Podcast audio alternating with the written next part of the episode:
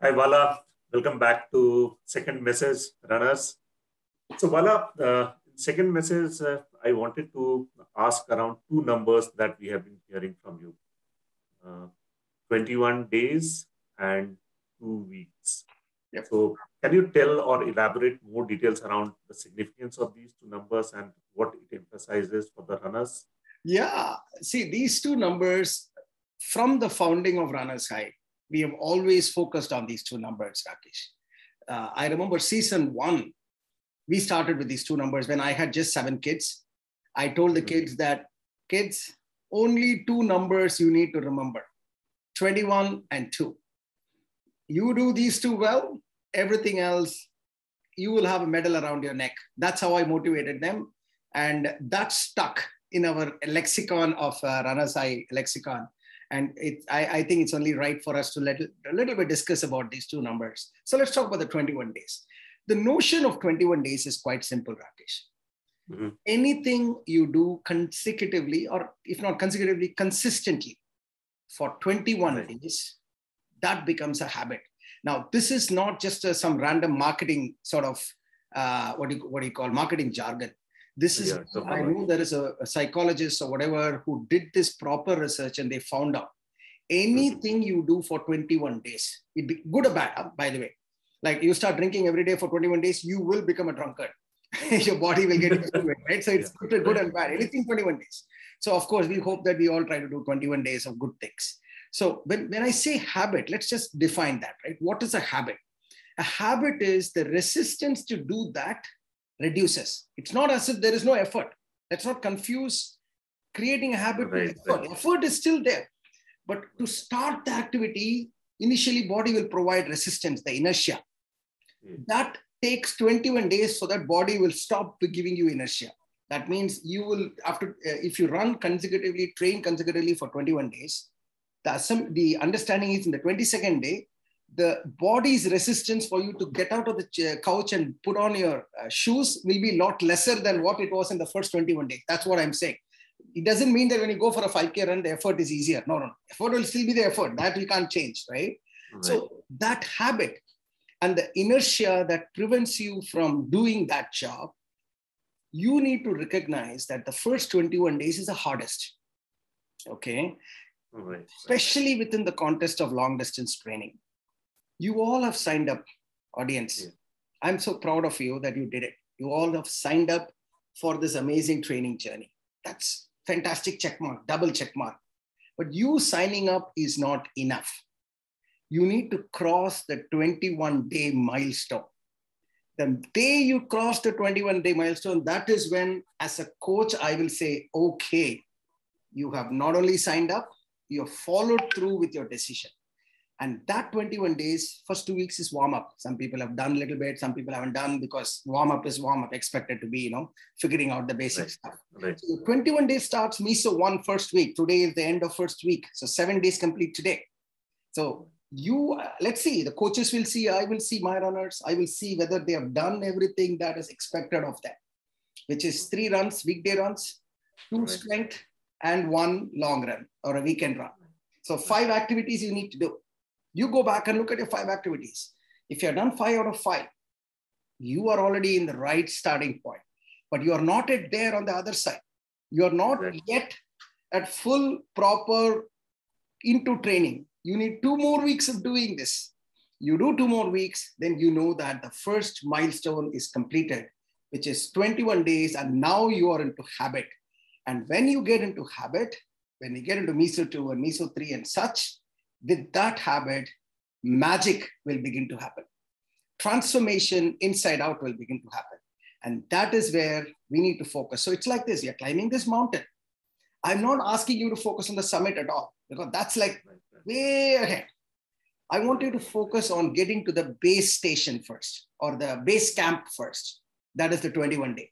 That is quite simple, not that difficult you need to get to base camp and then let's think about what are the other additional gears to wear and exactly. go to the advanced base camp and then summit that's what i feel what about you rakesh what's your thought yeah yeah that's correct uh, Bala. and i think uh, uh, everyone will realize within this 21 days because initially when you start developing that schedule uh, if the schedule is developed, you'll see like uh, there are, uh, you are trying to pull back with your original routine.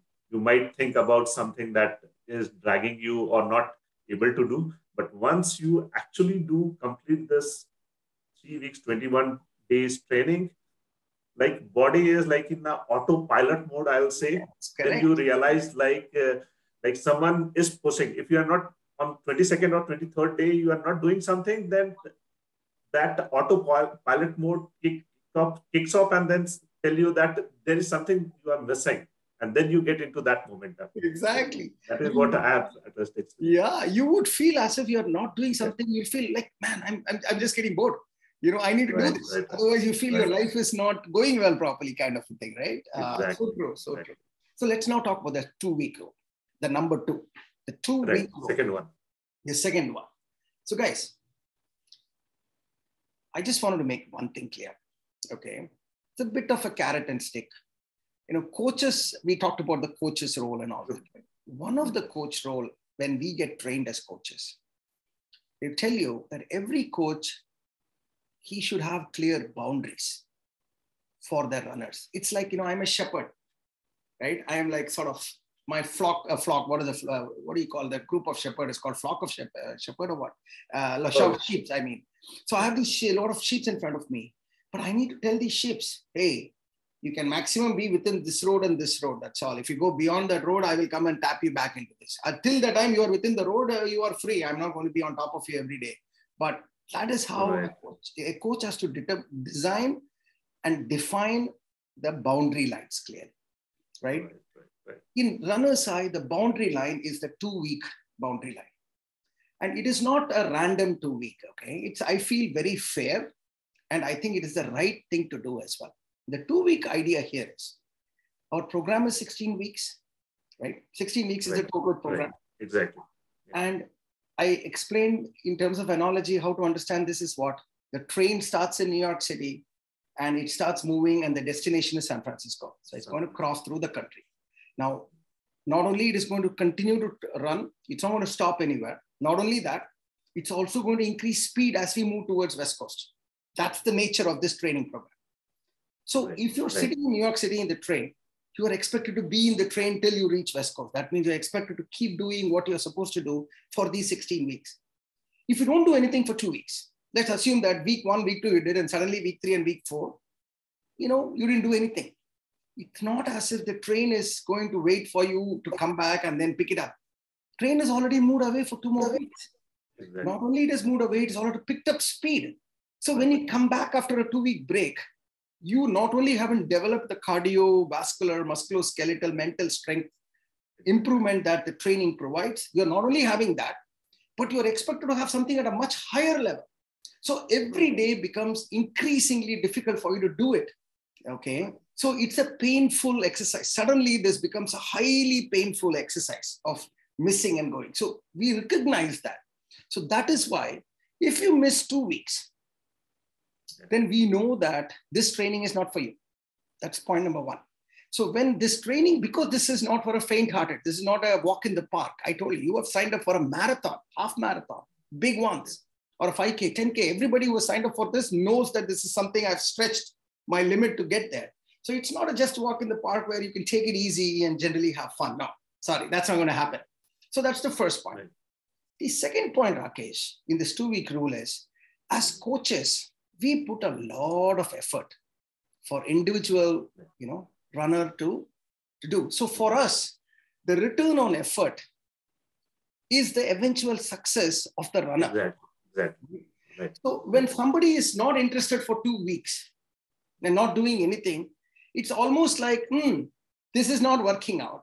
Why should I be, you know, putting the return on effort on something where there is not going to be obvious return? I might as well put on someone who is more eligible to use this. In our case, we have runner RHWB light runners who are waiting for some coaches. They don't have any coach and they're doing a great job.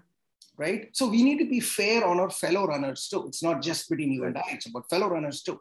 So if you're already out of the bus, out of the train, then at least vacate the train so that the next person who was legitimately has find uh, a, a, seat in the train can get into right. the train and reach San Francisco, right? That's the second uh, side of the uh, the item. Yeah. The only caveat I want to give you, Rakesh, is there will be life circumstances. You know, right. this two week rule will have life circumstances like somebody had a COVID.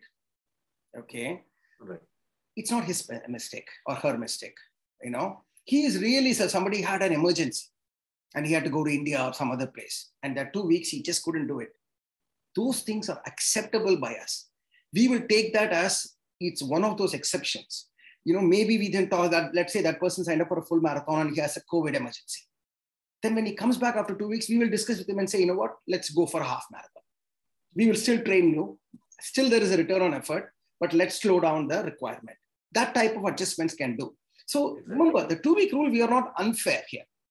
Right. The two week only applies to someone who doesn't even know that final surge exists, who doesn't even know that they need to read the coach messages every week, doesn't even know that there is something called runnershigh where all these coaches are there, doesn't even know what's a CP. Guys, by the way, I'm not inventing any of these things.